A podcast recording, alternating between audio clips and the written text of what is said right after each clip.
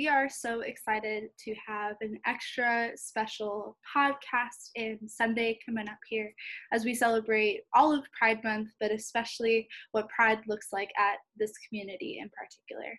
Um, so, you'll get to hear from some amazing voices today, some of which um, I know that I had just such a fun time getting to know during the entirety of this interview. Um, and I hope that it will lend itself to you in, in a similar way or maybe a different way. Um, but we hope that there will be a nugget of these conversations that each and every person can take away from. So, with that, we're super excited to introduce you, reintroduce you, um, get to know a little bit better Amanda and Barbara and Tony, who are joining us for this special podcast um, with myself and with Brian that we got to put together. And so we hope that you enjoy this conversation. I'm pumped to get to know all three of you. I feel like I've had like cool conversations on the side, but never really like this, where we've been able to kind of talk about all of our stories and bring it together. And I feel like all three of you have something awesome to offer our community. Um, and especially with it being Pride Sunday and kind of getting to explore like, how did you come out? How did you get to Mission Hills of all places? Mm-hmm. What do you hope for? Um, I think it's just going to be kind of a cool space. And if we can do that with whiskey sours in hand, we're not mad about it. So I've never had a whiskey sour. Yes. You gotta make it the, the the right way with the whole like the egg white deal and everything. Oh wow! Uh, I've, I've gotten fancy with it. quarantine really have the time. very nice. We're here for it. Uh, but yeah, might as well. I feel like jump in, kind of see where it takes us. I don't know how long we'll go. Um, I don't know if anyone has like a cutoff time if they need to be off off air, but um, yeah. Good, we're plugged in, so we're charged. Yeah. we're here for it. so yeah, might as well jump in. Um, so, who are you? Like, what's a, a little nugget about you? And then kind of jump into what was your like coming out story? And anyone can start however you feel. You don't want to go first? You Tony, you want to go first? I can. yeah. Liquid luck. Um, yeah, so like I don't really have uh a coming out story. Like I, I, I, I think I was uncomfortable with with myself and with my sexuality for like so long. So for a long time, I thought, you know, I thought I was like asexual because I was just like I just was raised in this very conservative Catholic um, family, and um, they they were ultimately accepting once I did finally um, come out. But like, I I just kind of felt like it, it was going to be an issue, and I wasn't really comfortable with who I was, and I kind of it.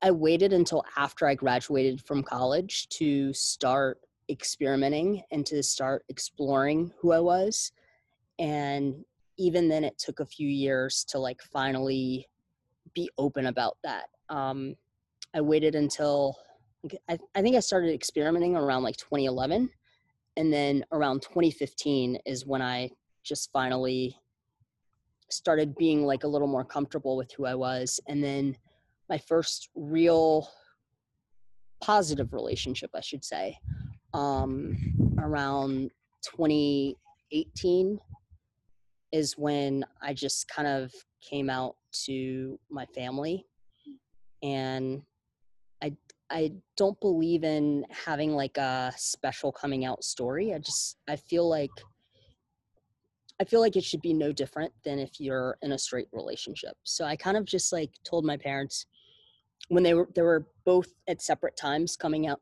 coming out to visit California. Um, I said, oh yeah i'm glad you're coming by the way like wear something nice because we're gonna go s- somewhere nice to eat with uh, my partner and they were like wait what and i was just like oh yeah by the way i'm in a relationship with a guy and they were like hmm. we, we wish you would have told us, but we're accepting of that. So like that's I don't I don't really have like a special coming out story. That's kind of how I came out. I was just like, yeah, you're just gonna have to deal with this. I love that though. Like a plus for normalizing queer relationships, And my especially and- with your family. you know, kind of told my and my, my parents were like, we would have been accepting, like we would have liked for you to have, have told us, like, and not just like have blindsided us. And I, I basically told them what I, I told you all. I said, well, I feel like if society's ever going to get to a place where, um, where it's okay to be queer, where it's okay to be gay, and it's not seen as like this special thing, I think it starts within the individual. And I don't feel comfortable you know having this big coming out story to you all when that's not that's not how it should be. That's not how straight people do it. So i'm like I'm in a relationship and the person who i'm in a relationship with happens to be of the same sex and that's that. So i'm dating him Mhm. and you know when you come you're gonna meet him because i want you to meet him but just bring something nice Mm. and that's that so uh, my my coming out was like a little different i like i don't know i kind of i was so nervous for so many years and then it was just so anticlimactic to to a certain extent Mhm. because like once it finally happened i was just like i'm not gonna have like the special Mhm. the special story i'm like you know what i'm finally comfortable with myself and they're gonna deal with it or they're not Mhm. I feel like that's something even more to be celebrated.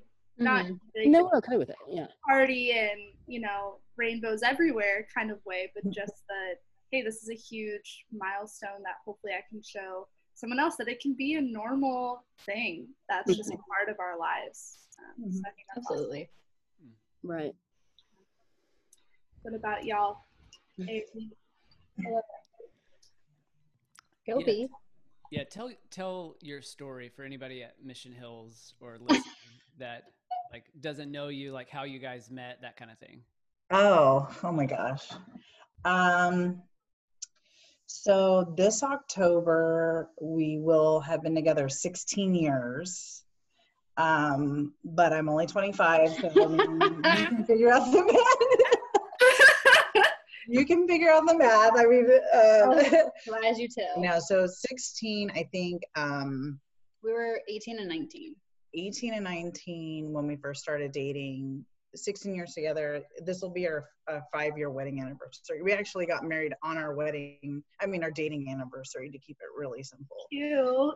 um so let's see i told my parents or i told my mom about i had a i i didn't know about a lot about sexuality. When i was younger i went to a baptist school. I, I mean i'm sure i think people called me prude. I was very naive. I didn't know a lot about things until i went to a public school um, which i think was a good thing. And then um, i had my f- like first kind of relationship with my best friend at the time which is probably a very common um, story for women um, and then after for like two years or something and then when we broke up i was probably in a, in a state of depression and i was it was really difficult for me to kind of um, hold back my feelings. I was living at home. I was like 17 or 18 17 or 18 and um, what ended up happening is i had to I was very um, introverted. I wasn't talking with my parents much, and I think they noticed that there was something different. So I eventually told my mom what was going on, and like Amanda and I were kind of talking about this, and we're like, we've we've kind of forgotten a lot of the details. Um, I don't know, maybe it's because it was so long ago, but also I think because so much has happened since, and maybe we're trying to focus more on the positive. Um, but I think it was at my godmother's house, and we called my mom over. So we did like this whole dramatic thing, and it was like, I have something to tell you. And my mom thought I was going to say I was pregnant. And well, that's ve- no, it's not possible. Um, um, so I ended up telling her, you know, that I was in a relationship with someone she knew, and this is why it was happening, and I was sad.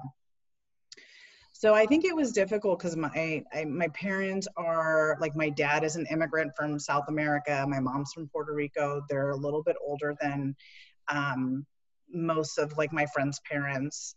Um, so I just kind of expect they were raised Catholic, uh, Latino, and it was just I had this. Ex- no one in my family was gay that we knew of at the time or out since I came out. My cousin came out too.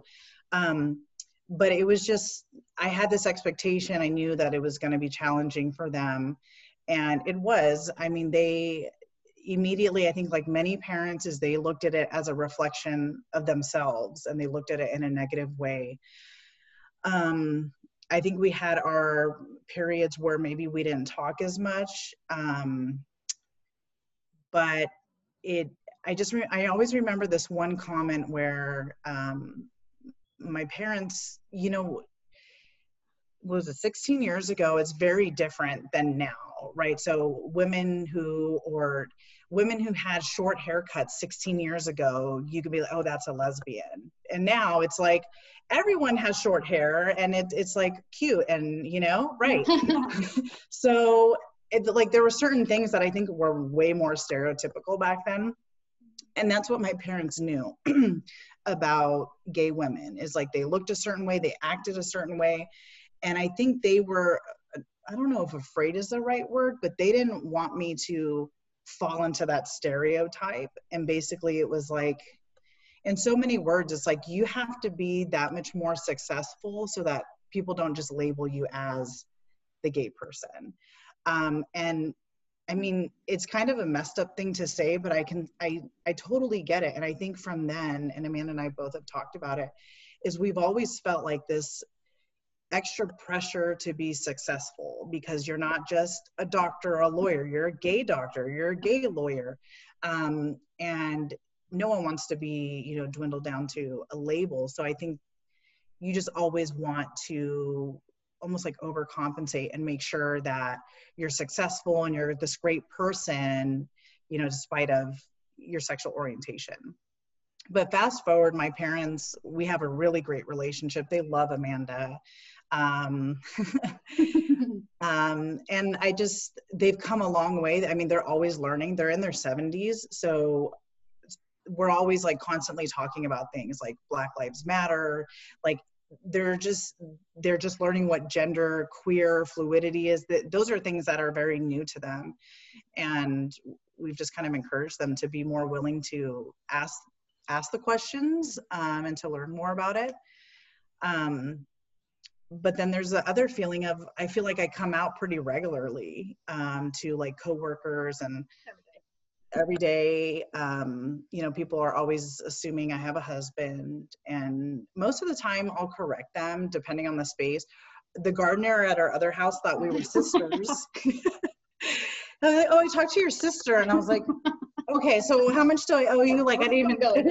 I didn't even take the time to correct it because it's there's no point in that, right? um but yeah so like even with this virtual thing like i was using amanda's computer on zoom and her name popped up and they were like oh and i was like oh man i have to say this that's my wife's name so here we are um but i'm really lucky because i work in, a, in an equity and diversity department so i I'm responsible for making sure that people feel accepted and are not discriminated against. So I kind of like put myself in a really good situation that if I I'm ever discriminated against, um, I kind of already know like what to do, and um, I'm lucky to not have been in that situation. But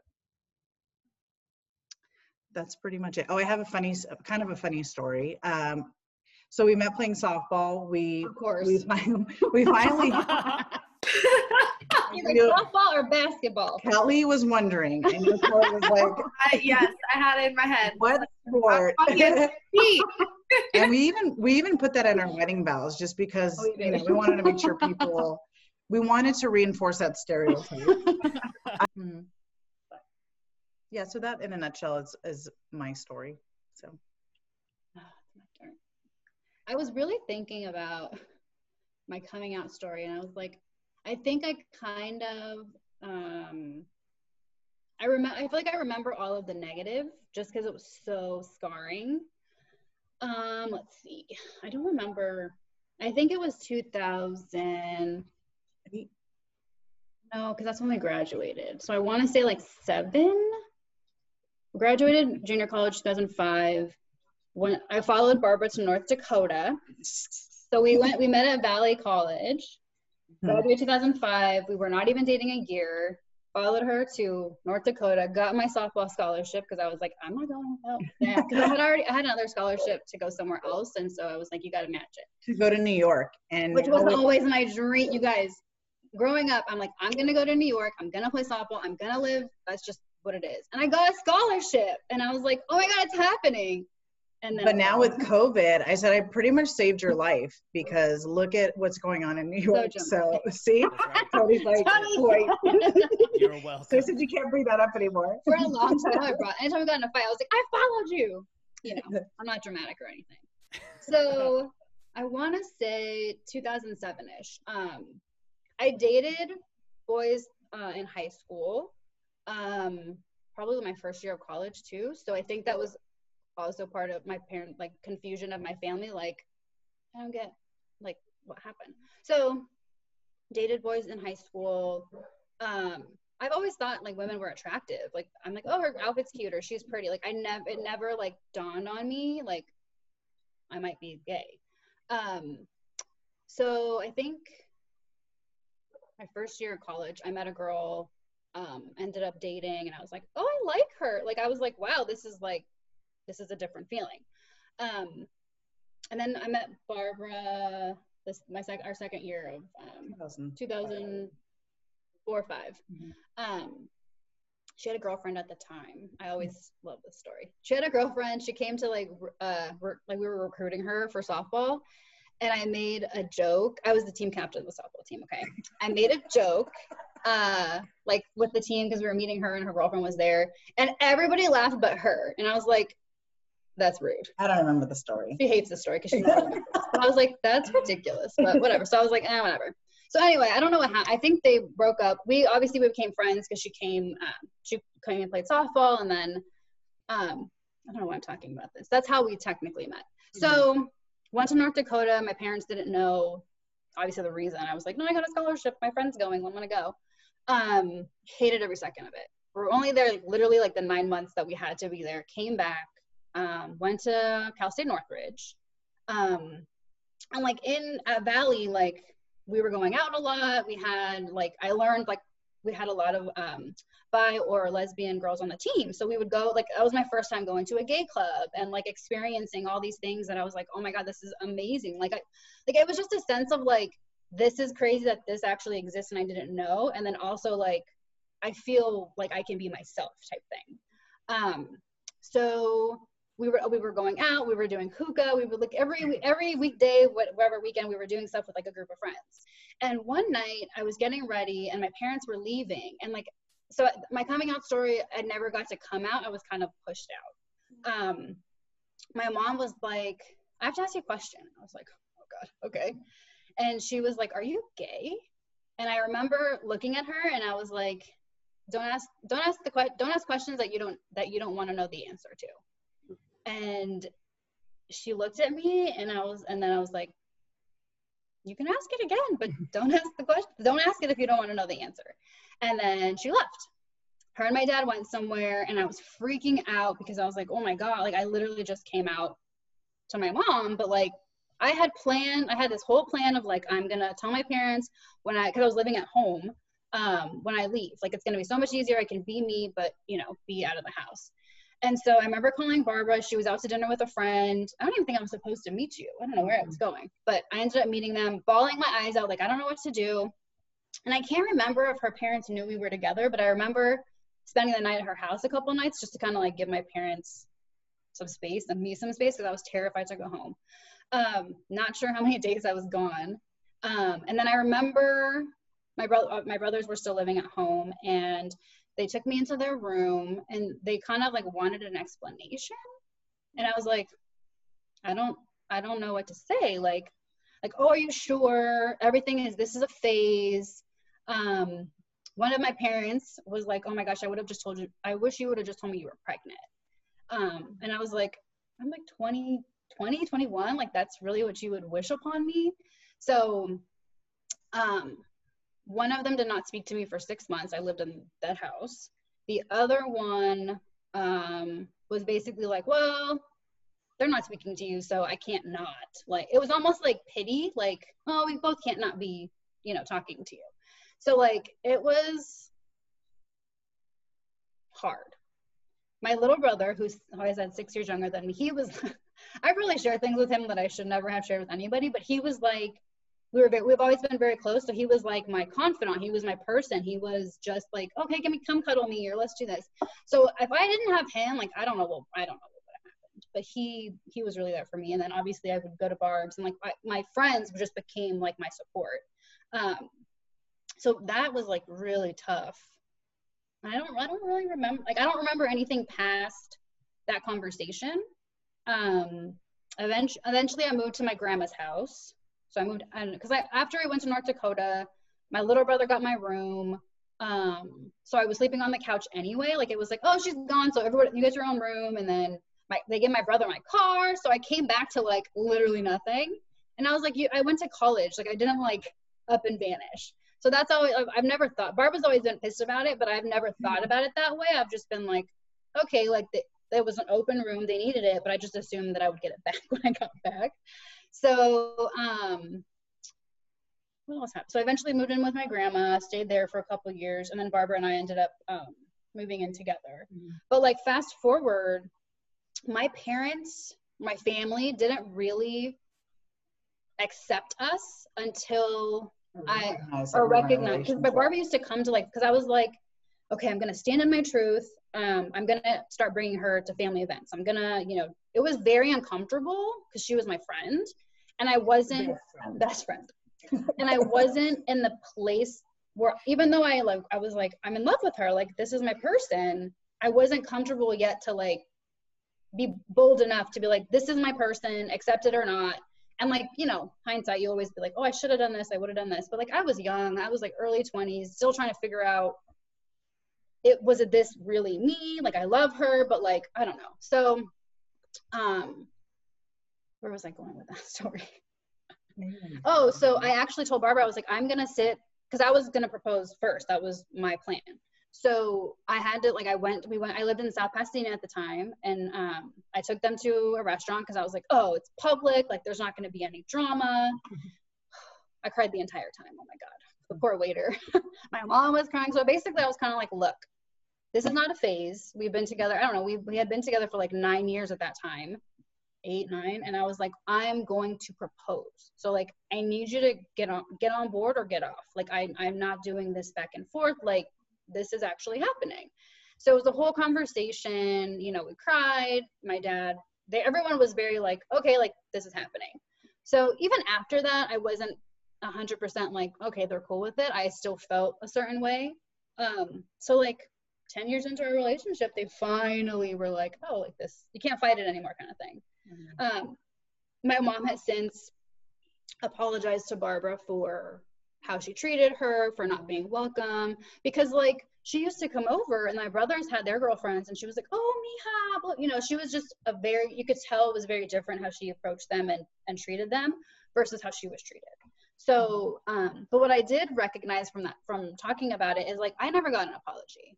I never got, and I'm sorry for you know how we treated you. We're like all the stuff that like played in my mind thinking about it i was like they never said sorry to me. Like i just kind of pushed it down moved forward.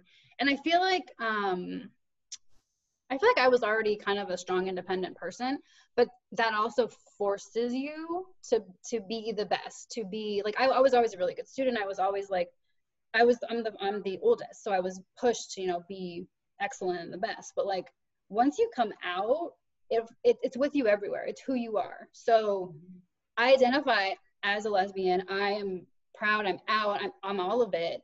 But there's still that uh, pressure to succeed because I was talking to her and I was like, well, what if, you know, I wasn't married? What if I was single and, you know, dating around at 35? Like, would that be okay? Or what if I went in a completely different direction? Would my parents had finally come around? Like, but you know, that's neither here nor there. So I feel like it just kind of pushed us pushed me to be independent. Um, Barbara's been really impactful in a positive way in my life, just to kind of get me to recognize like you're okay, and like you know that how that happened doesn't define you.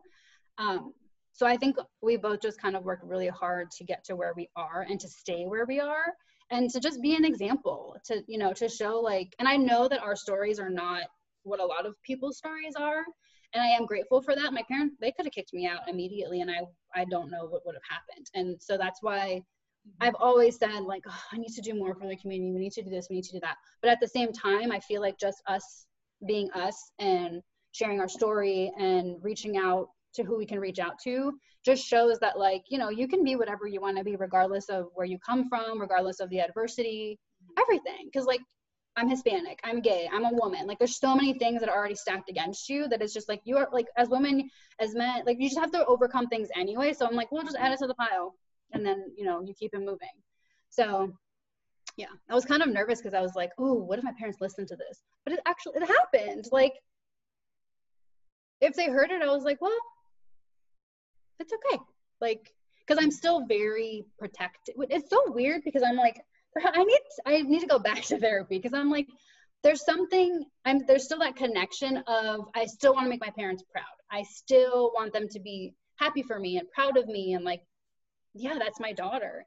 And so and I and still now even in certain things we'll argue about certain things and I'm like no, like it, it's just crazy how I feel like I've grown up, but then in certain situations I'm still that little girl that's looking for that approval.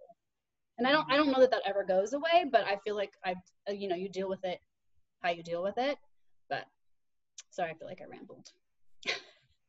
No i think that was an amazing window into not only both of your like uh, perspectives of your relationship but also your stories of coming out i think is incredibly powerful. And i was talking a little bit to barbara of like just existing is enough. like, existing as who you are, you don't have to be like president of three organizations to like prove that you're doing enough for the yeah. community yeah. or trying to move things forward. Like we can have passions that can look like just existing so that someone else can see that they can exist as fully who they are um, mm-hmm. is enough. Like yep, you are totally enough in that. Yeah, and you you guys know this from my perspective. You guys have left such like an indelible mark on our community, just like in the mm-hmm. last couple of years. Uh, just being who you guys are, uh, and it's just uh, your friendship means so much to me. So, um, oh, thank you. I love, I love both of y'all. Yeah, I do have to say that like everybody that I connect with on um, Instagram now, I'm like, are you spiritual? Like we, we happen to get into like a conversation and they're like, oh no, I hate the conservative. And I was like, well, I go to a church. So I'm like, when Kelly was like, what's your, like when Barbara was like, she wants you to talk about your mission. I was like, my mission is to get people to mission, to Mission Hills. Like I got mm-hmm. Leilani, I got my cousins, I'm working on another friend, but it's just, it's just to be like, look, it's not what you think it is. It's not the church that you, that you have in your mind that we all talked about like everyone has experienced that type of uh, organization, and so that's my mission, Ryan. It's re- I'm really I'm like I, I gotta share the, like that's my I feel like that's my word. Like I'm like I found a place where I feel accepted. I know there's so many more people that are straight. They're they're not they're not gay. Like they're just every every color, every religion, every that I'm just like come on over, like just check it out, and then yeah. So that's what I'm really passionate about now. Not like shoving it down their throat, you know, but just being like, check it out and then they stay. But you're way more evangelical than I am, so I, I appreciate the help. I really appreciate the help. So so good. It's like the door to door evangelist. Hello, yeah. have you heard uh, about Mission Hills? Yeah. Are you spiritual? and then I read my message and I have to be like, I have to be like, but no pressure. Like I realized, yeah. I, read my, I reread my message and I'm like, I'm so sorry. This came out like, you know, but I just feel really passionate about it because like you've created a community of like openness and acceptance and based on love and that's what to me that's what god is all about it's love and it's accepting everyone as they are and to find a place that you can actually feel like at home that's a big deal yeah, yeah. and i think even what your you know story alludes to even in the midst of that is just the process of it like mm-hmm. like we're we're all in process through mm-hmm. through whatever it is we're going through and so um, I appreciate your like vulnerability and honesty and that kind of thing because it's like yeah we don't have the answers but we're we're like in process and we're Mhm. a community that tries to like base that in love and so Mhm. yeah Definitely. Yep yeah, I definitely connect with a lot of things you were saying, Amanda. Um, when I came out, I prepared for the worst because then I wouldn't be disappointed. Mhm. And I came from a super evangelical space. The day that I came out to my parents was the very last day I worked for the super evangelical camp that I had heard like gay slurs all summer long. Um, and it was just that moment of like, well, I'll have to figure it out with or without you Mhm. but here I am kind of stating my truth. And I, I had actually already gotten accepted into a seminary that still practiced conversion therapy. Like I had a crazy journey getting from there to CTS where I now go, um, figuring out how I was going to eventually end up in California, um, things like that. And it was cool to see how it all came together in the space of Mission Hills, where I had come out, um, I think it was like April or something, my first year of seminary to see what it would look like to kind of spend some more time with Mission Hills. And I was just blown away by how at peace people seemed to be, where they could show up and they didn't have to perform, they didn't Mhm. have to fill a role Mhm. at church like you could really just show up as your full self and know that like wherever you were in that process that you were talking about ryan like that was okay whether you were like i don't know if i believe in god or i just came out of a really hurtful situation and i need time to process or i'm super excited about the space that provides love and acceptance and that's not even a question here. Mhm. it- that's not something that we're willing to budge on. Um, and to reclaim like worship to reclaim the space and the community um, was something really unique. So i'm curious like how did y'all find out about mission hills? How did you stumble upon this like really strange but really wonderful Oh community God, the dog how is- did that happen We drove by. did you see the rainbow sign outside? We saw the rainbow sign. So we uh, we bought a house um, not that far from Mission Hills on Devonshire and Haskell, and we had always talked about finding a community, finding a church that we'd always wanted to go back to because we are spiritual. We believe in God. I went to Christian school um, also, um, but we just I was like we have to find some like a church. So like for us, we I, I, we had tried a couple of churches, hadn't we? Kind of. we were lo- we were looking um but basically it was like google Yeah. gay accepting church Yeah. and you know But the rainbow flag. google search that Yeah. and I was like, I have a rainbow flag. And so I think we passed by because her parents didn't live that far, and every time we go to the, her parents' house, we would see the church. So Mhm. I was like, okay, this week we got to go, and then another week would pass. I think it was it was nerves, um, just because you never know. Like they could have the flag, and it's like, but like, what if they're not? What if it's just to get you in? You know? Mhm. So um, finally one day, I think we that we were in the process of our like beginning of our baby journey. I think we were pregnant. I think so I think we were early stage. pregnant, and I think that we were just like, you know what? Let's go. Like, let's just do it. And I remember it was uh, around the time where Trump was putting, um, what was it?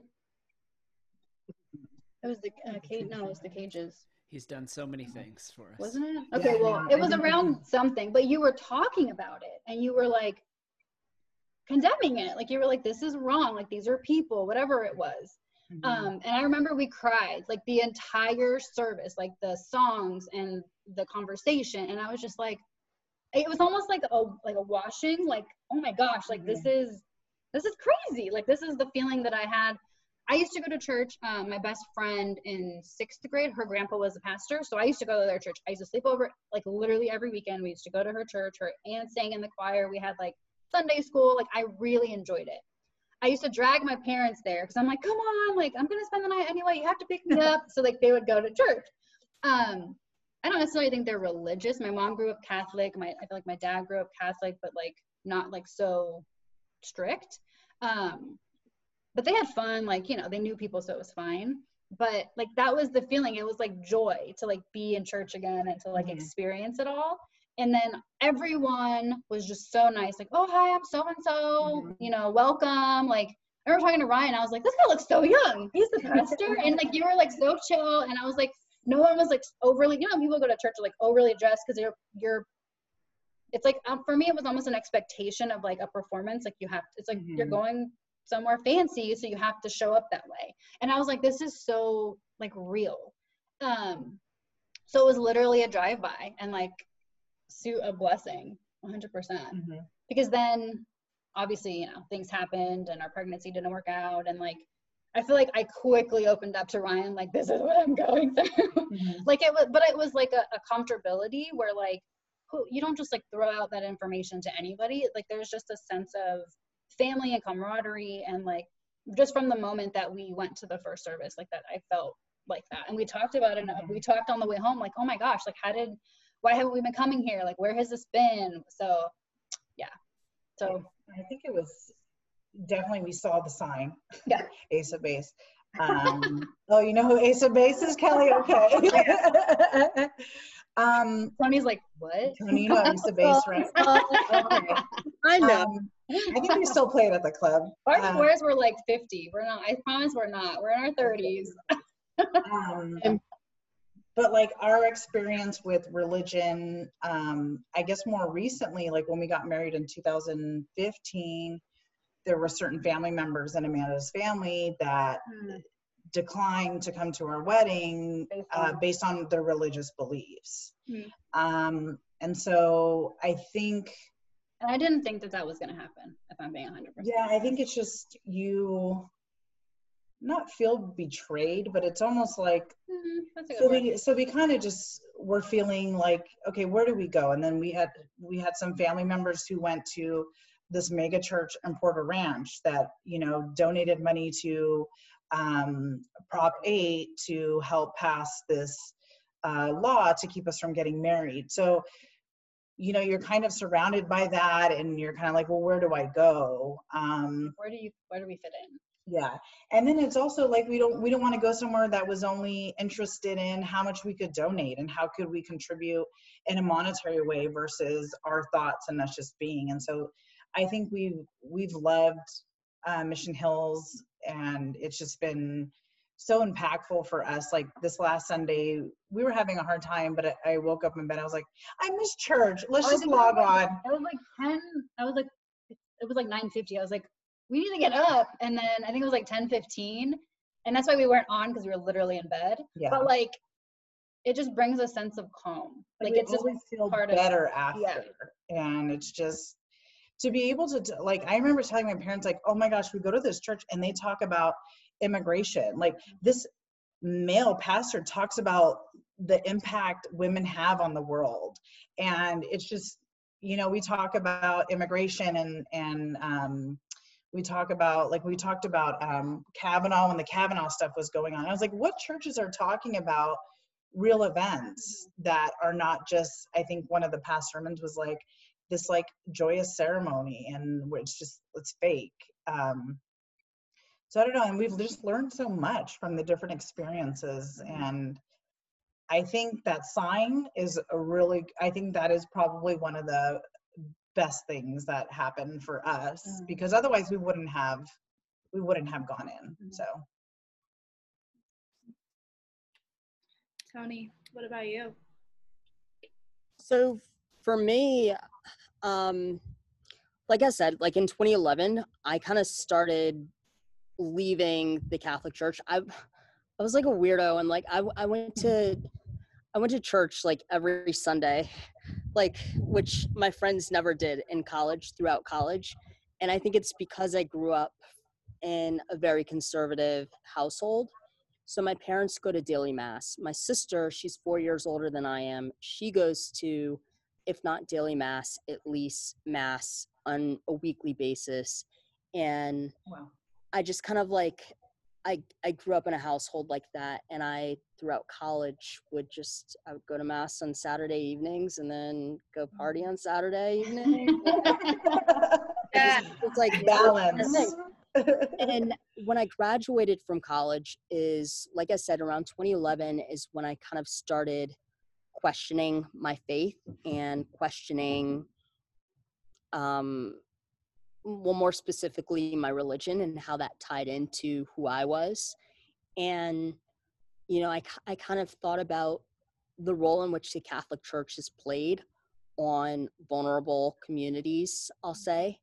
And I felt like it just, I don't, I don't think it was sustainable for me. And I, I started realizing that and I started thinking, you know, I, I want to continue going to church on a regular basis, but I'm not sure if the Catholic Church is kind of compatible with me as I was kind of like in that beginning stage of thinking about my sexuality and um, my needs just in general.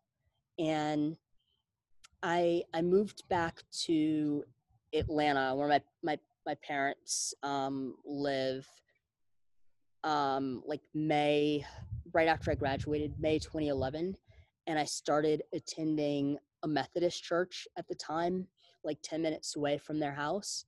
Because at the time I felt like the Methodist church was more progressive. We've since learned that's not the case given their rulings within the past year or two on on like marrying gay couples. So but at the time I felt like, hmm, this is nice. And it was uh it wasn't an AME church. It wasn't an African Methodist Episcopal. It was like a regular Methodist church. Um, but it was predominantly black and I liked I, I just liked at the time what the Methodist church kind of embodied and I liked at the same time that I was getting like gospel singing mm-hmm. and um, a really good homily that I, or sermon that I wasn't necessarily getting within a Catholic church.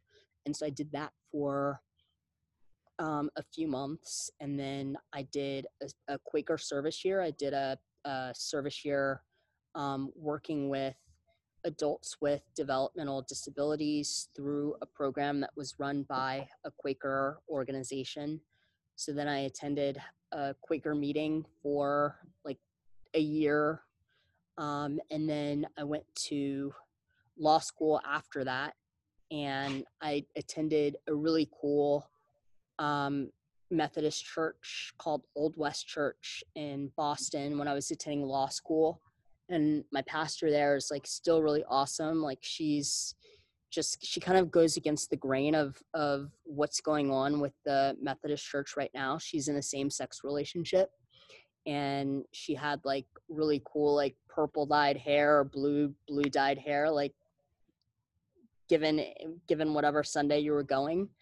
And um i started to feel more comfortable in that in that church but then i left i graduated from from law school actually th- throughout law school northeastern i attended northeastern which is on a quarter system so i had to do four full-time internships before graduating in my second and third years of law school and i actually did them all in like different cities so it's it's kind of tough to say that i that entire time i attended old old west church. I actually like for instance, one summer I was in DC and I attended a, a Buddhist temple for like the entire summer that I interned in DC.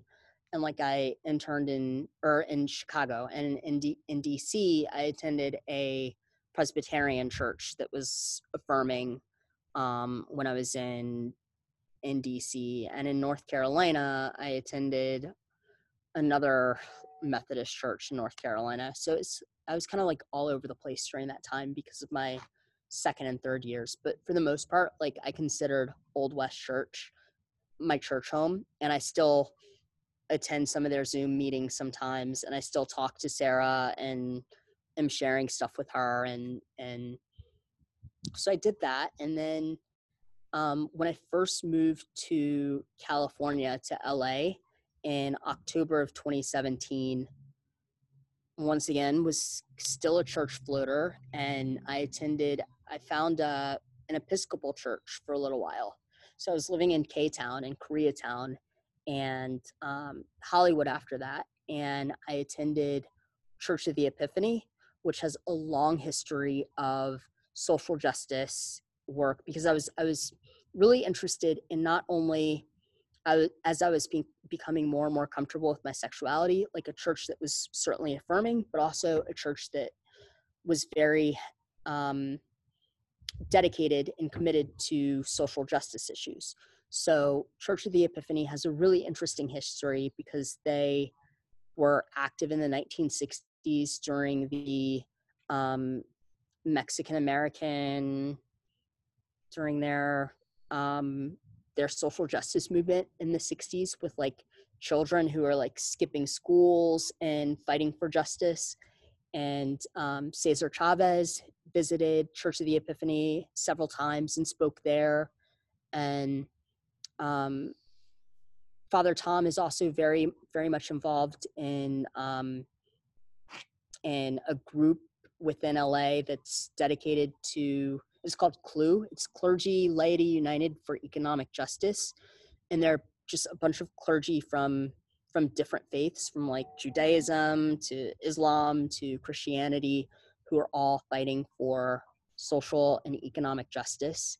And I felt at home there. But then I, I ultimately moved to West LA, um, which is where I am now. And it just wasn't feasible for me to um, be able to travel 45 minutes every Sunday for a church service. So I did what you all did, and I basically searched. I went on Google and Old Faithful on Google and searched for like a, it was like literally one Sunday morning. I like woke up at like 5:30. It's so embarrassing. I, w- I woke up at like 5:30 in the morning or like 5 a.m. because like probably because of the dog yelling. I can't even remember why. And I was just like, I'm gonna go to a different church this Sunday, and I'm gonna hope that it works out, and I'm gonna like find affirming. But I've I in in my process of looking for affirming churches, like I found plenty of churches that are kind of what you alluded to earlier. Like in name, they say that they're affirming, but when you get there, they're very judgmental and they're not actually affirming. And it's just a kind of a ploy to get you in there. But I was, I was um, optimistic about about Mission Hills just because I I did a lot of environmental um, environmental justice work um, from the organization that I was working for when I first moved here and in law school. And I, I was drawn not only by its affirming message, but by the environmental justice um, terminology that was on that was on the website. And I felt like, all right, most like fake affirming churches that pretend they're evangelical don't really have anything about EJ. So I was like, this is this is promising. Um, and I went, I sat in the back when I first came and I continue to sit in the back, let's be real. But like, you know, I like I I went and I was just like, all right, I like I, I can do this. Um and I've I've kind of stayed and I I showed up when was that? Probably uh, a few weeks before Thanksgiving 2019 and I've just kind of kept going back since then. Thank you all for sharing. Like it's so cool how many different paths people can get to Mission Hills and I feel like folks are just so over the map as far as where they are when they walk in Mhm. the doors and that's what makes it so unique. Um, I think there's a huge difference between acceptance and belonging. And I spoke a little bit about that a couple weeks ago. Like, sure, you can be accepted, like, welcome into what we're already doing. Um, you can attend, you can show up, but belonging looks like, hey, you are so valued that we are not the same without you. Like, your voice is going to help shape the experience of what a Sunday is. It's not just going to be like, we're going to prepare this performance and you can be in the audience. It's very much a collaborative effort to make a community that looks like who's in the room, um, Mhm. which I think is really cool and really unique. Tony, I think it's super brave that you even went looking for churches. Like we were never bold enough to be like, we're just gonna go try. Like we were Mhm. always like, there's something that always stopped us. So I think that's awesome that everywhere you went, you just went and tried it out and found what you thought would work for you. Well, I think, you know, for me, it was like a little easier because my mindset, and it, it still is to a certain extent, I'm not going to lie. Like, I just have, since leaving the Catholic Church, when I said, I'm officially leaving the Catholic Church, I'm not doing that. I'm going to find something that works for me that's not Catholic.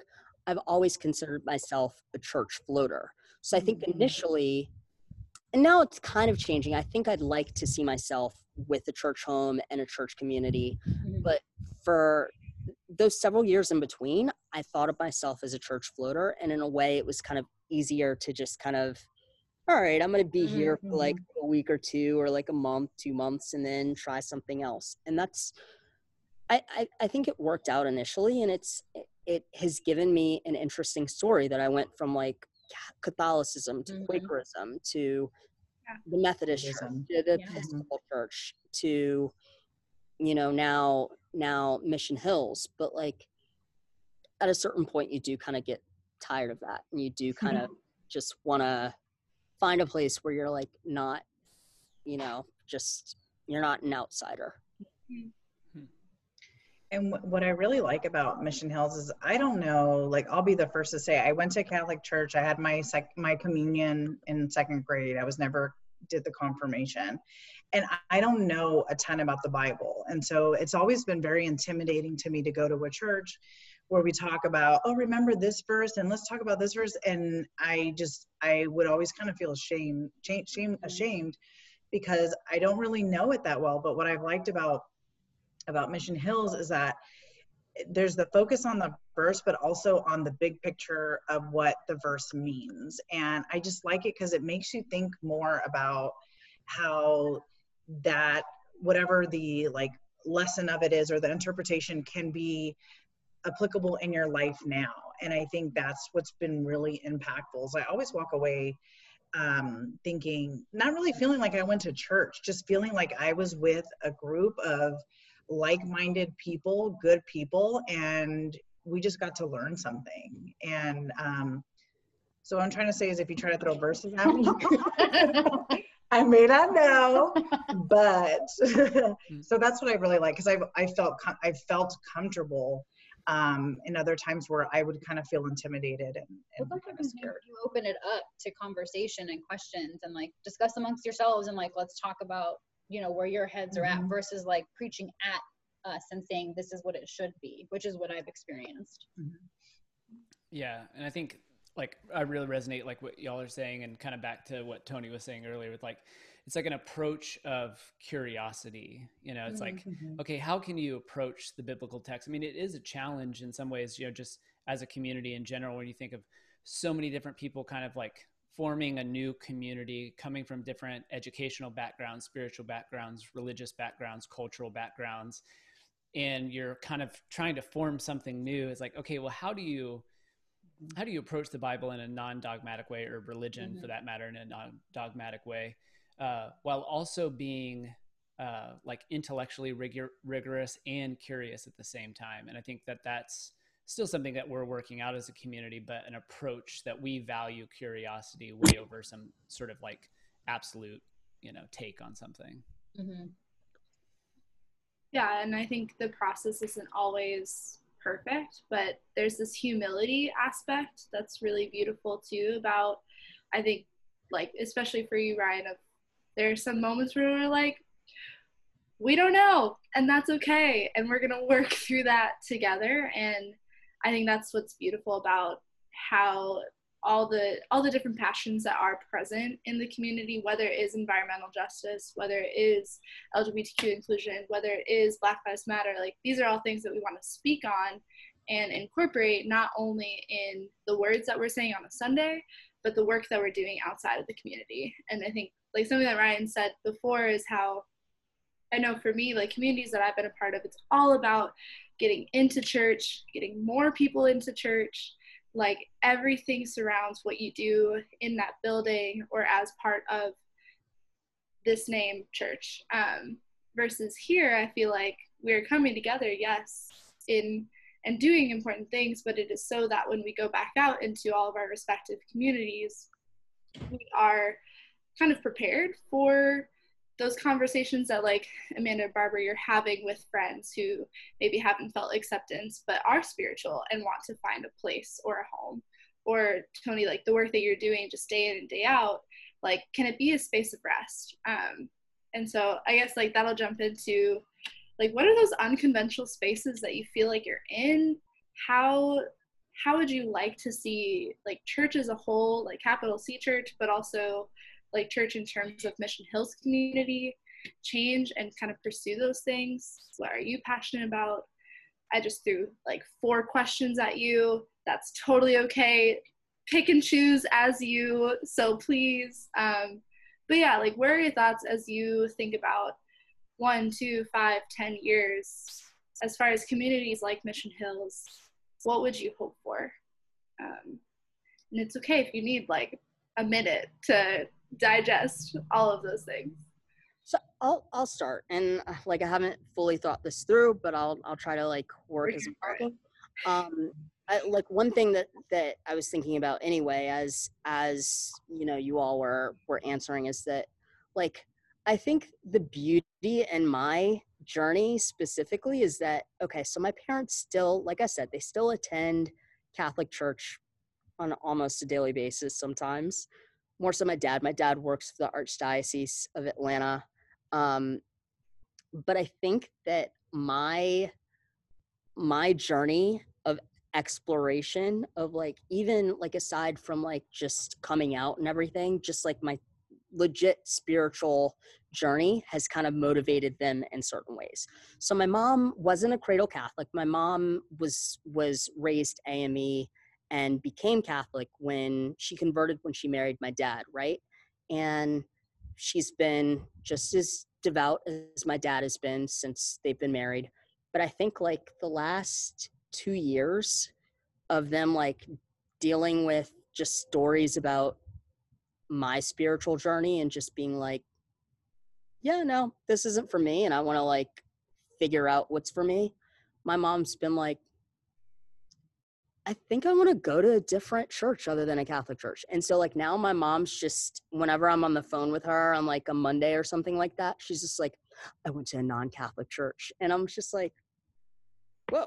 So this wouldn't have happened like four years ago. So I think, you know, on the one hand, I'm kind of like proud of myself for being so open.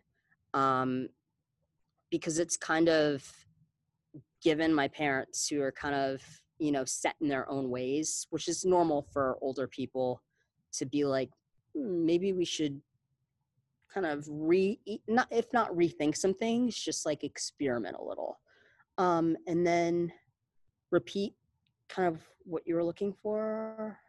I mean that in and of itself is enough. Um just seeing the change that can happen in conversations closest to you. On the grander scheme like would you hope that there could be more acceptance or more exploration, especially for you who've kind of gotten to explore different spaces and different faith traditions as well. Like, what would be your hope for a place like Mission Hills in the future? Would it be like more acceptance, more conversations around that? Like, what would that look like for you? Right. What I'm looking for. Um, so, you know, I, I, I have like multiple thoughts on that. Like I, I feel like on the one hand, I would love for I, I would love to be part of a community in which people are continually thinking about uh, uh, about issues that don't necessarily impact them directly, right? So, mm-hmm. Uh, be it like LGBTQ issues, LGBTQIA plus issues, or um, racial justice issues like Black Lives Matters, like mm-hmm. uh, a topic that's like really popular right now, right?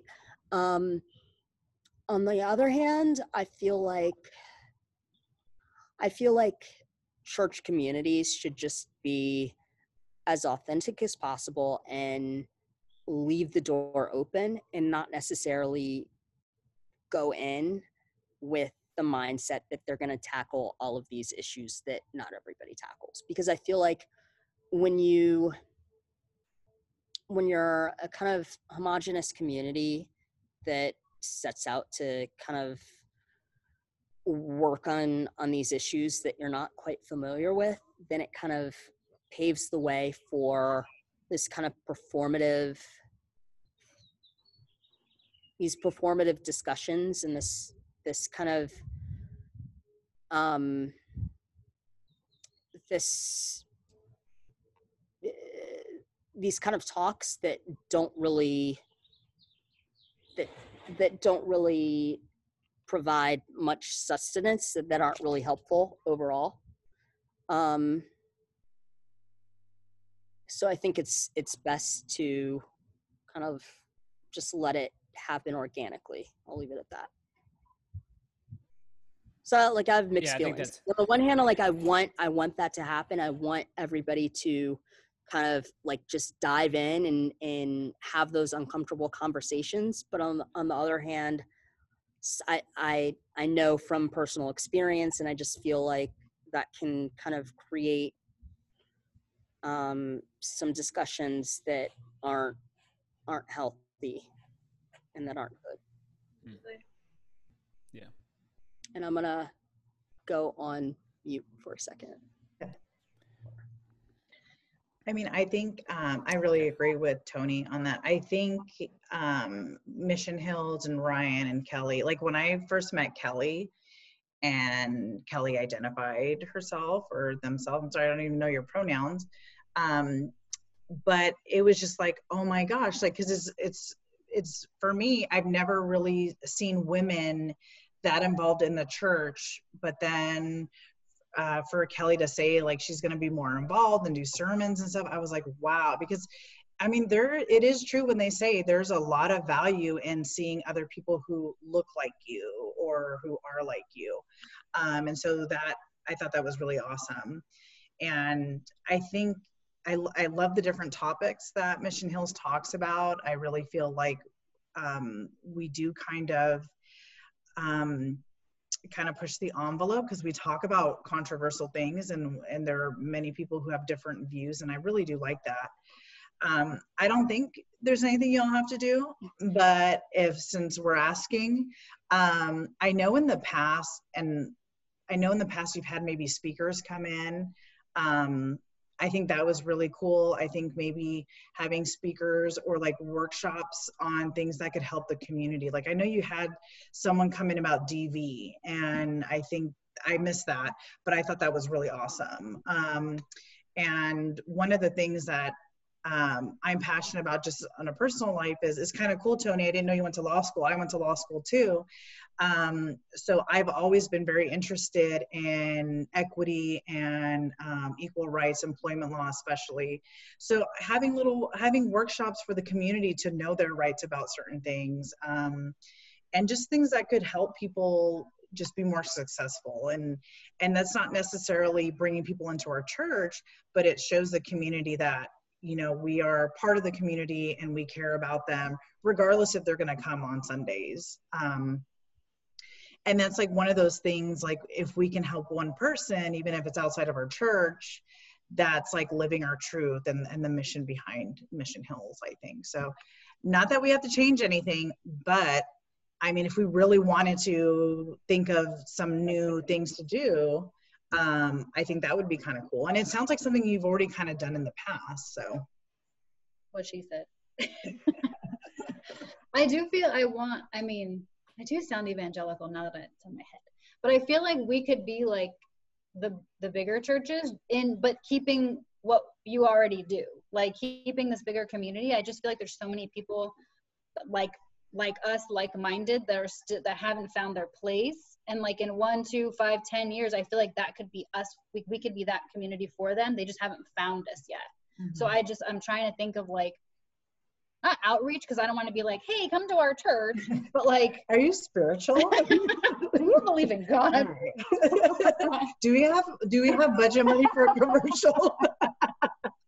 But, but like honestly like the conversations that i'm having they happen authentically. It's not like i'm like jumping in. Like we have conversations and then I'm like, well, like I used to feel like that too. Like, you know, so eh, I think about it, it's not the best idea. But like I feel like we could grow exponentially. I just I don't know how to how to not be preachy about it. But I love what you do. I love how how like the setup, I guess. Um and Barb and I always talk about, I'm like, I hope they do Zoom even when you guys go back because I love it. Like even if people can't attend or whatever. But mm-hmm.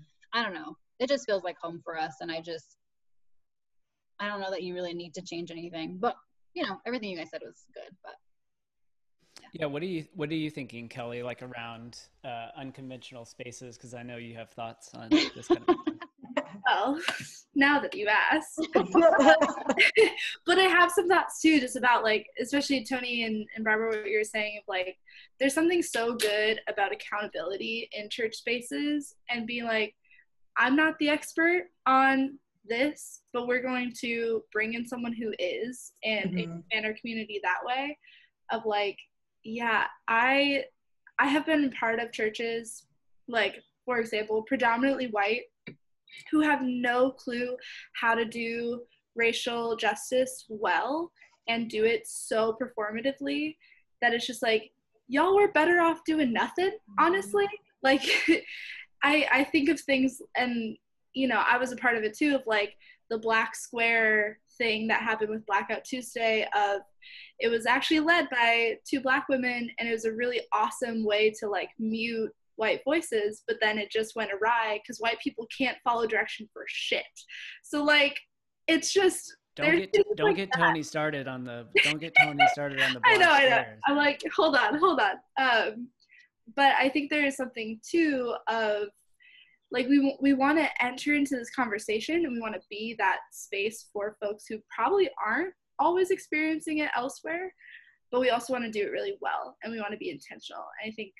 sometimes it takes slowing down um, to truly think about that and enter into conversation organically, like what you're saying, Amanda, and then go from there. Um, and for me, that's always happened more organically in these unconventional spaces. So, where I found myself in the past few years, I've done a little bit of work with a group called Affirming Worship, and we set up shop in a gay bar complete with a stripper pole and we set up a Hammond organ next to it because why not?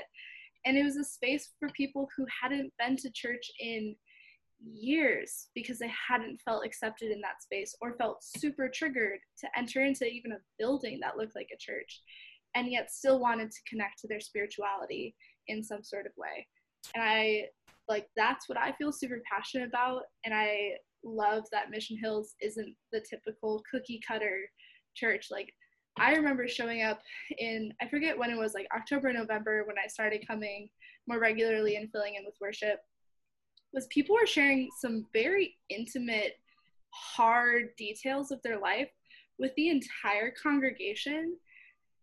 That was new in a really great way of like wow this person feels so comfortable that they can share openly in a church space and not necessarily ask for prayer in the normal way of like i just really need you like to send your your prayers and blessings my way but truly calling on the power of the community to surround them um, in a moment of need. Like i think that's what church is and it's been so awesome to be part of this community and like really see it truly in all its forms over the past few months and like see it continue to change and adapt um, over Zoom. Like Ryan and I have talked about what will it look like even once we can meet back in person to make it accessible via Zoom, to also continue to shape it as more of a conversational space because I think that's at least for me I know has brought me closer to folks because I actually get to have that conversation around mm-hmm. the text or whatever issues are happening that week. Um, yeah, it's just it's cool to see a community adapt to the needs versus force the people showing up adapt to a specific vision or mission that people hundreds of years before have said this is what you have to be. Yeah that'll be so interesting when we start meeting back again in person because i think we're really gonna like i mean in many ways you know mission hills is like three years old so we're you know we're really new into this experiment um, and I think it constantly needs to evolve and change and bring in new voices and you know realize when we've made mistakes and um, you know something that I've really tried to you know avoid is kind of like what you're talking about Tony this kind of like performative acts of type things like I've been in in certain progressive spaces over the course of the last like four or five years and um, there's sometimes where it's like everybody just says what they know that everybody else wants to hear mm-hmm. and you're mm-hmm. like you're not really saying anything and so that's something that man i'm so i'm sensitive to Um, not because I don't want to be like that person that I hate, but really because you just don't get anywhere when that's Mhm. what you're trying to do. Um, so, um, but but also trying to be curious and and to bring up important things that people are going through as well. And like, how can you be a community that's curious, that's trying to incorporate marginalized perspectives and voices into the conversation, not to say like, oh, I'm appropriating, you know, what this person says to meet my own agenda in some way, uh, or Mhm. because I think this this will impress like a certain group of people. But like the real challenge of the true um, understanding of what gospel is is to be a listener to to really kind of keep yourself open to both be challenged by the outsider and the other and the marginalized perspective. Um, so it's like how do you how do you walk that tightrope tony of you know um, incorporating the the marginalized voices and the perspectives you know without trying to say well look how many you know things that i you know know Mhm. and have read. So um, that's something i don't think i have gotten or that anybody maybe ever comes to a point but it's something that's like it is a constant battle and thought of like how how do you how do you and also like you know some as somebody who has like an education in this I often feel like um it's my responsibility to introduce people that haven't heard of these like Mhm. authors and speakers and stuff just in case it's like i found this person helpful and challenging to me I'm not saying that i know the right answer or everything but what do we you know what do we think of this and so um i i'm, I'm very self-conscious of that like probably too self-conscious of that but so Mhm. you know i was really impacted by you know um, like james cone and had been thinking about him a lot over the last few weeks uh, with the black lives matter stuff um, but i have seen so much appropriation of james cone by white Mhm. evangelicals over the and i'm like no like i don't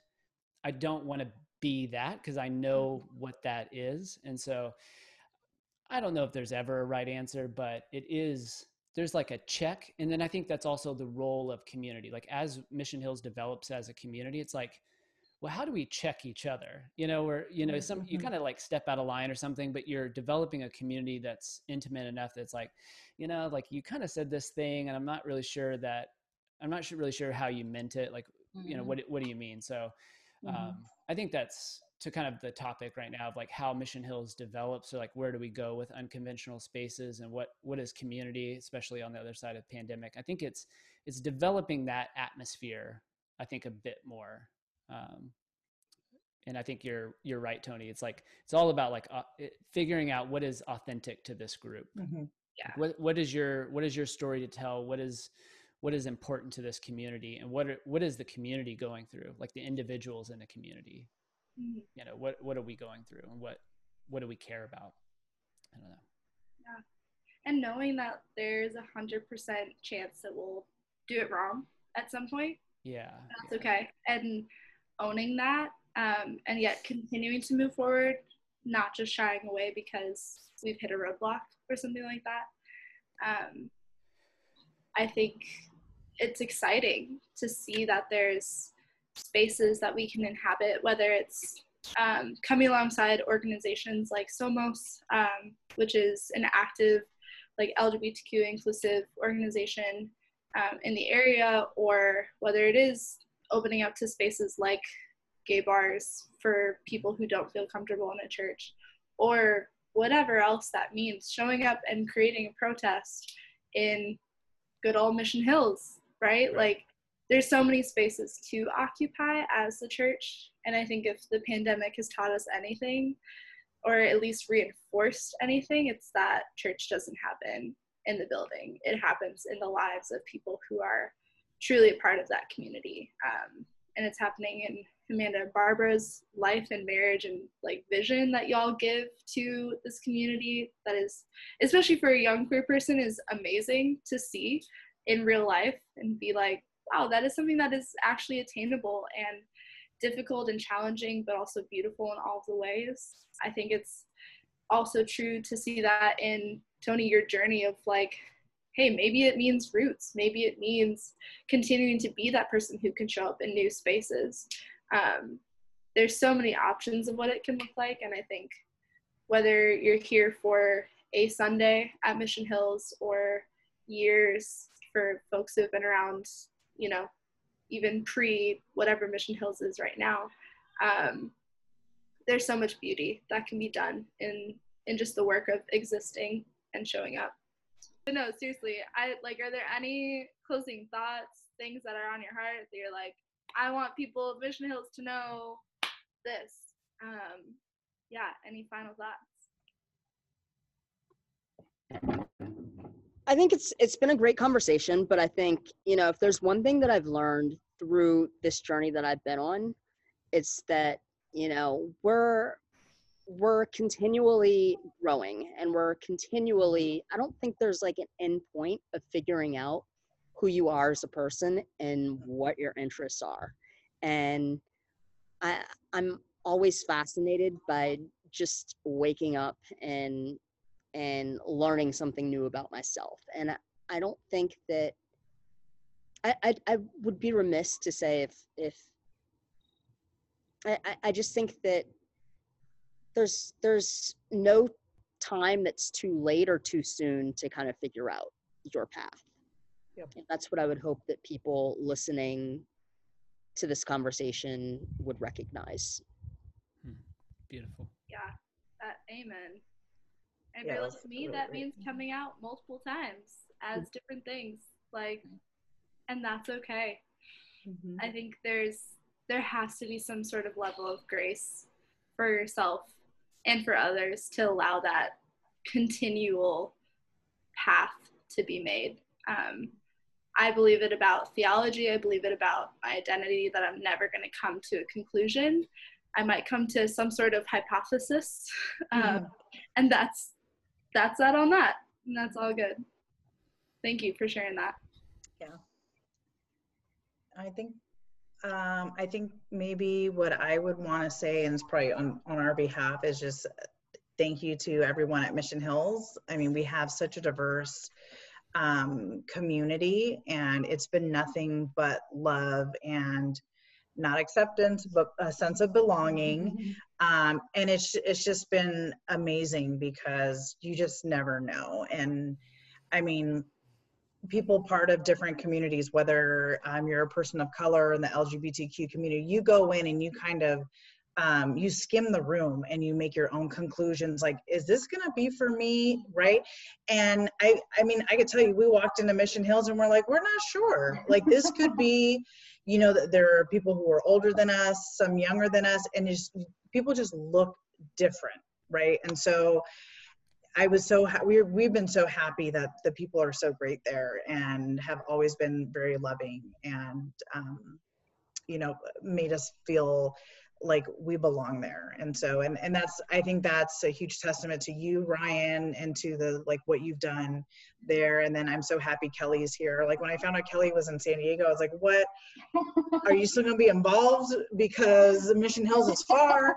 Um, so it's just it's been awesome. So I mean, we just we look forward to continuing to to stay with the community, and I hope Tony puts down some roots over at Mission Hills.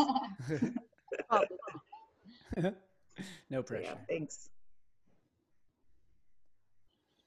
Ryan, any final thoughts? Oh no, I mean, I just thank you all for doing this. I, I love each and every one of you, and um, just have so much joy and respect for for all of you. So thanks for being able willing to do this. So Thanks for asking. Yeah, us. thank you.